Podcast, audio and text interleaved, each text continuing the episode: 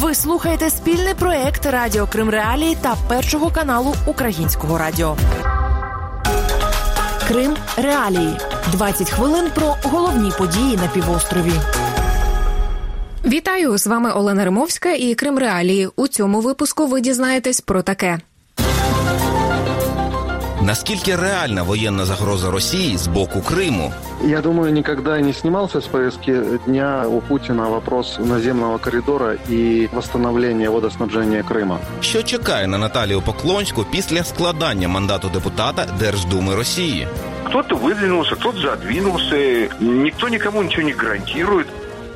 Росія почала будувати в Феодосії військове містечко, в якому розташує новий 56-й десантно-штурмовий полк. Об'єкти першої черги передбачають розміщення щонайменше 300 осіб. Як раніше заявив міністр оборони Росії Сергій Шойгу, цей полк дозволить наростити оборонні можливості для цитую захисту Криму від зовнішніх загроз в умовах підвищеної активності НАТО. Як повідомила уповноважена Верховної Ради з прав людини Людмила Денісова, всього з початку року Росія перекинула до окупованого Криму понад 20 тисяч військових. Зокрема, за даними Денісової, частина з цих військових прибула до Криму під приводом ліквідації наслідків повеней. Україна неодноразово звертала увагу на те, що мілітаризація Росією Криму є не лише порушенням міжнародного законодавства, але й становить загрозу Україні та всьому регіону.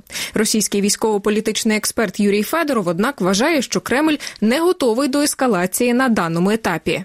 От Путина можно ждать всего чего угодно. Другой вопрос, насколько эти такого рода решения вероятны. Вот тут я бы поставил большой знак вопроса. Мне кажется, что вероятность развязывания Путиным большой войны, ну, по крайней мере, в ближайшие месяцы, мала, а может быть даже равна нулю. Просто потому, что у Путина сейчас другие интересы. Ему нужно выстраивать э, отношения с Соединенными Штатами. Ему нужно решать вопрос с целым рядом европейских государств, не испортить отношения с теми европейскими странами, ну, прежде всего, это Германия и Франция, которые занимают, ну, мягко говоря, оппортунистическую позицию в отношении Украины и в отношении вообще российской внешней политики. На думку Юрія Федорова, головна мета мілітаризації Криму військово-політичне домінування Росії в Чорноморському регіоні. Навесні Україна та НАТО висловлювали стурбованість активізацією російських військ у Криму і біля кордону з Україною на сході. За даними української сторони, у квітні Росія зосередила на окупованому півострові і біля кордону з Україною 100 тисяч військових. Москва пояснювала це військовими навчаннями і називала раптовою перевіркою. Офіційно вона завершилася наприкінці квітня. Однак, станом на червень Росія відвела лише 12 тисяч із перекинутих раніше 100 тисяч військових. Радник державного департаменту США Дерек Шоле сказав в інтерв'ю Радіо Свобода цього тижня, що Вашингтон стурбований мілітаризацією Криму.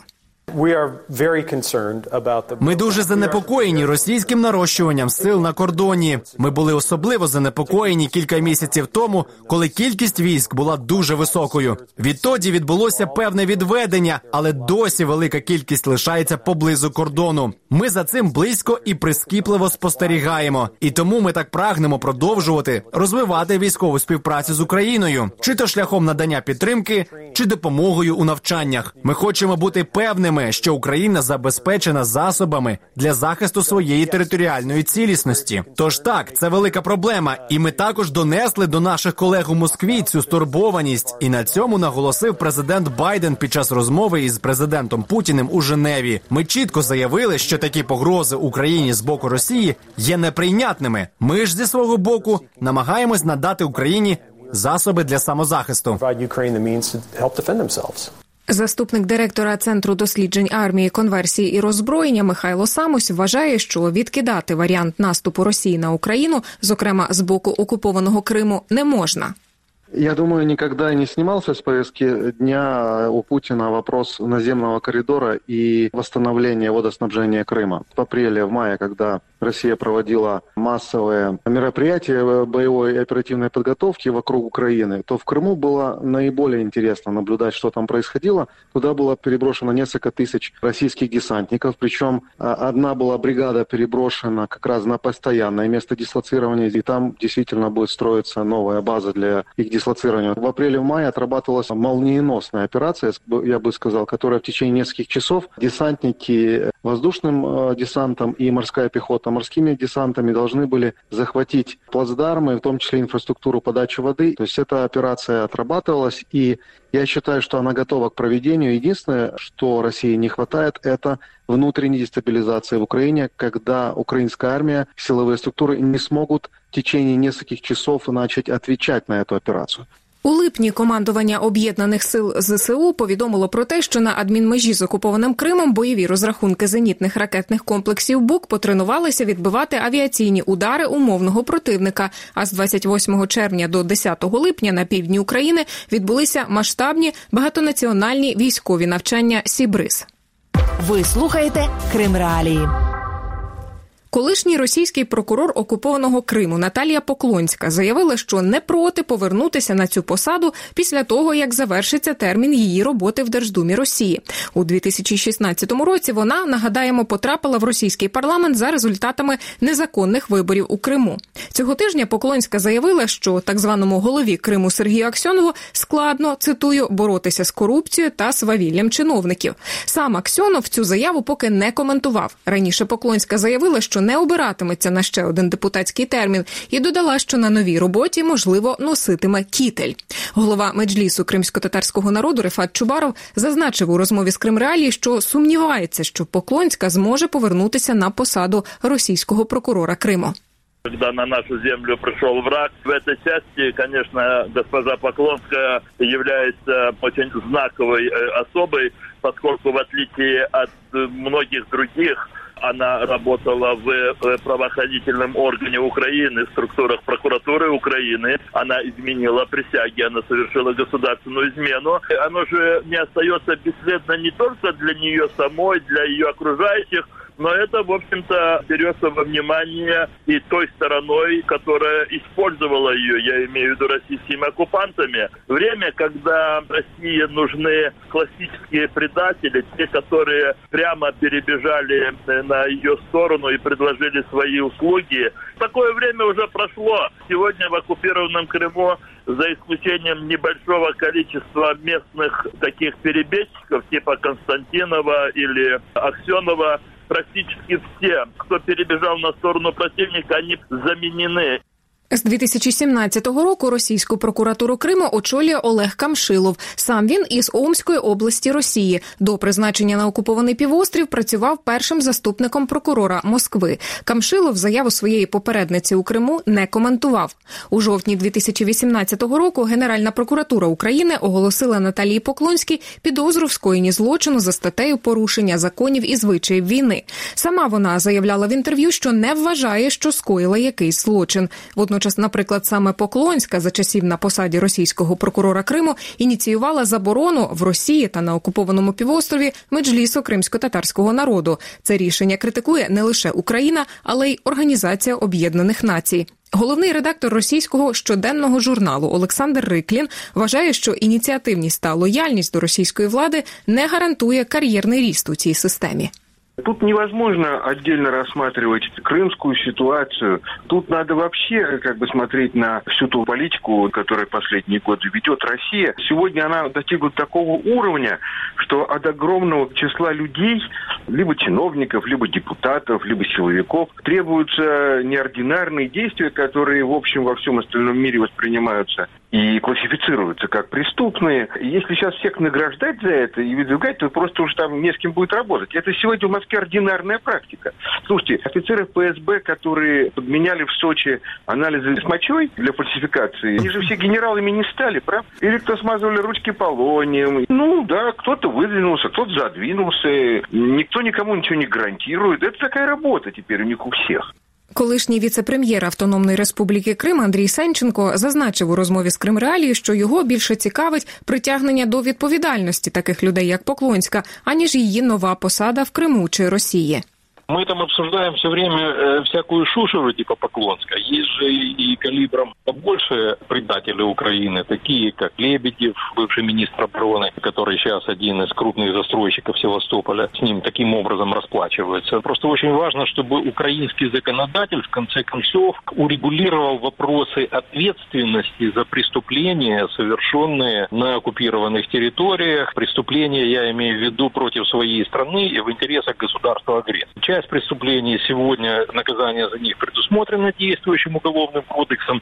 А что касается коллаборантов разных мастей, то там есть определенные провалы. Вот эти провалы нужно восполнить. Раніше цього року президент України Володимир Зеленський ввів у дію санкції проти згаданих Наталії Поклонської, Сергія Аксьонова, Володимира Константинова та Павла Лебідєва. Колишній російський прокурор Криму у відповідь заявила, що на її рахунку в українському банку лише 20 тисяч гривень, а в санкційному списку, мовляв, не ті прізвища.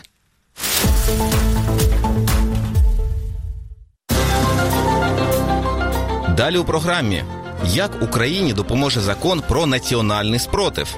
Будь-який закон це краще ніж та невизначеність і ігнорування питання тероборони, які були досі. Та що цікавого можна знайти в розсекречених Україною архівах про Крим? В основному це метричні книги різних конфесій. Верховна Рада ухвалила закон про основи національного спротиву. У документі йдеться про те, що ведення руху опору здійснюється з настанням особливого періоду на тимчасово окупованій території України або території України, яка захоплена агресором під час збройної агресії проти України. Згідно з пояснювальною запискою, документ має на меті розбудову цитую потужної територіальної оборони та створення руху опору, які разом із підготовкою громадян України до захисту держави формують систему національного спротиву спротиву. Закон є одним із тих документів, що мають посприяти в реалізації закону про нацбезпеку України та стратегію воєнної безпеки. Павло Лакійчук очолює військові програми Центру глобалістики Стратегія 21 Він каже, що ще в 2014 році Росія недооцінила потенціал спротиву українців. Експерт також вважає, що нині в умовах окупації Криму та окремих районів Донецької і Луганської областей держава має підтримувати осередки національного спротиву на тимчасово окупованих територіях територіях. Пригадайте Другу світову війну. Можливо, це не приклад, але в Москві існував штаб партизанського руху, який здійснював їх тилове забезпечення, підтримку, радіозв'язок, боєприпасами, медичну допомогу надавав ну, всілякі засоби, координував їх діяльність. Росіяни теж перед бойовими діями оцінюють обстановку, і вони були впевнені, що Україна тих умовах, які були в 2014 році, впаде їм в руки. На щастя, вони недооцінили наш спротив. І я думаю, що якби у нас було більше підготовлених мотивованих людей, це було б ще краще. Адже ті добровольці і волонтери, які на плечах, яких значною мірою в 2014 році був зупинений ворог вони в великій своїй кількості були не підготовлені, не озброєні. Коментуючи цей закон у червні, заступник міністра внутрішніх справ Антон Геращенко сказав, що якби в Україні рівень територіальної оборони був на рівні, наприклад, Естонії, Росія не наважилася б напасти. Маленькій Естонії на мільйон триста тисяч осіб є 23 тисячі членів територіальної оборони Естонії так званого кайцеліту. Якщо екстраполювати, що Україна більше по населенню Естонії в 30 разів, то таким чином в Україні було б 660 тисяч громадян, які були б озброєні, мали б навички стріляти з гранатометів, снайперських гвинтівок, мінувати територію, оказувати медичну допомогу, бути організованими в отряди, які в змозі охороняти важливі залізничні вузли, шляхи транспортного сполучення і таким чином охороняти тили наших збройних сил. І повірте мені, якщо б у нас було б 600 тисяч організованих мобілізованих людей, чоловіків та жінок зі зброєю в руках, в додачу до 250 тисячної української армії, то ніколи Росія би сюди б не прийшла. Реалізація закону має розпочатися з наступного року. Згідно з супровідними документами, у 2022 році на його виконання потрібно буде 2,5 мільярди гривень. Журналіст Євген Лишан, ветеран антитерористичної операції та інструктор із територіальної оборони. Такі загони вже функціонують, але за словами журналіста, їм бракує ресурсів та організації. Закон має ці проблеми вирішити. Чесно скажу, це дуже добре, що нарешті як хоч хоч якийсь закон прийняли. Будь-який закон це краще ніж та невизначеність і ігнорування питання тероборони, які були досі. Тепер е, тероборона отримала свій статус, отримала можливість е, фінансування, розвитку, структурування, встановлюються системи підпорядкування тероборони. Дуже сподіваюся, що справа піде на лад. На думку журналіста, якщо новий закон буде належним чином втілений, то відіграє свою роль і в майбутній деокупації Криму. Якщо він буде належним чином реалізований, то ті ж області, що межують з окупованим Кримом, там значно підвищиться проукраїнський градус і готовність людей силою захищати свої актуально, наприклад, для Херсонської області. Я так думаю, якби в Криму це було, то ворогам було б значно складніше діяти. Але за словами Євгена Лишана, учасники загонів тероборони повинні відчувати віддачу з боку держави за свою ініціативу, наприклад, отримувати якісь соціальні гарантії чи компенсації за участь у зборах. Тож важливо, щоб виділені з бюджету кошти розподілялися зокрема і на це. Докладніше про ці та інші події ви можете прочитати на сайті Крим Реалії. Державна архівна служба України виклала у відкритий доступ копії декількох метричних книг із архівів Автономної Республіки Крим та Севастополя. Йдеться про документи, в яких фіксувалися народження, смерть та шлюби. Ними послуговуються, наприклад, охочі відтворити генеалогічні дерева своїх родин. Після початку окупації Криму Росією доступ до таких даних архівів на півострові заблокований. Голова Державної архівної служби України Анатолій Хромов розповів Крим Реалії, як вдалося добути оприлюднені метричні книги. Ми провели ще одну ревізію наявних у нас копій з мікроплівок фонду користування, які у нас були наявні. Ми відтворили копії двох метричних книг, які зберігалися в державному архіві міста Севастополя. Після того ми звернулися до наших партнерів у 2020 році. Ми поновили співпрацю зі світовим лідером оцифрування документів генеалогічного характеру. Це американська неурядова організація Family Search International, яка попередні роки, часи підконтрольного Україні Криму, працювала з фондами Державного архіву Автономної Республіки Крим. Ними були створені цифрові копії приблизно на 1700 справ. В основному це метричні книги різних конфесій, тобто там є і метрики по синагогам, і по православним церквам, частково по лютеранам, мені здається, а також і мечети. За словами Хромова, дані, які вже є на сайті Державної архівної служби, не є вичерпними. Спеціалісти відомства продовжують опрацьовувати отриману інформацію, і незабаром даних у відкритому доступі буде більше. Анатолій Хромов розповів, що його відомство звернулося до низки дослідницьких організацій за кордоном, наприклад, інституту Яд Вашем в Ізраїлі, з проханням поділитися матеріалами, які вчені зібрали в Криму до 2014 року. Метричні книги не перші документи Криму, які в ці роки оприлюднили оприлюднила Державна архівна служба України у 2020 році. Відомство опублікувало український мартиролог ХХ століття дані про 70 тисяч репресованих на тимчасово окупованих територіях. У Криму під контролем Росії також оприлюднюють раніше засекречені документи, наприклад, інформацію з історії Другої світової війни або дані про життя і побут радянських керівників. Наприклад, у 2017 році у Криму відбулася виставка архівних документів НКВС, в яких розповідалося про скромну постать одного з організаторів червоного терору Фелікса Дзержинського. Російський дослідник та координатор проєкту Безсмертний барак Андрій Шалаєв звертає увагу на те, що на тлі таких виставок архіви про репресії в Росії недоступні загалу. Сейчас политика государственная в области архивов, в принципе, едина по всей стране. И, к сожалению, в Крыму происходит все то же самое, что и в целом по стране. Все закрывается, открываются только какие-то ненужные и ни о чем не говорящие документы. Для примера просто можно зайти на сайт того, того же самого архива Крыма, который был создан в Российской Федерации, и посмотреть, что там есть по теме репрессий. Там нет ничего. За словами російського дослідника, ситуація в Росії та Криму разюче відрізняється від підходу, що його сповідують українські архіви. Отримати інформацію тут значно простіше. Історик із Криму Андрій Іванець пояснює, чому важливо розсекречувати архіви. Безусловно, важный процесс, особенно в условиях, когда Россия использует квазиисторические аргументы для оправдания своей агрессивной политики. Первоисточники, они дают возможность и специалистам, и не специалистам прикоснуться к тем материалам, которые дают представление о реальных исторических процессах. В Крыму сохраняется приблизительно 2 миллиона документов Украинского национального архивного фонда. Это большой массив документов.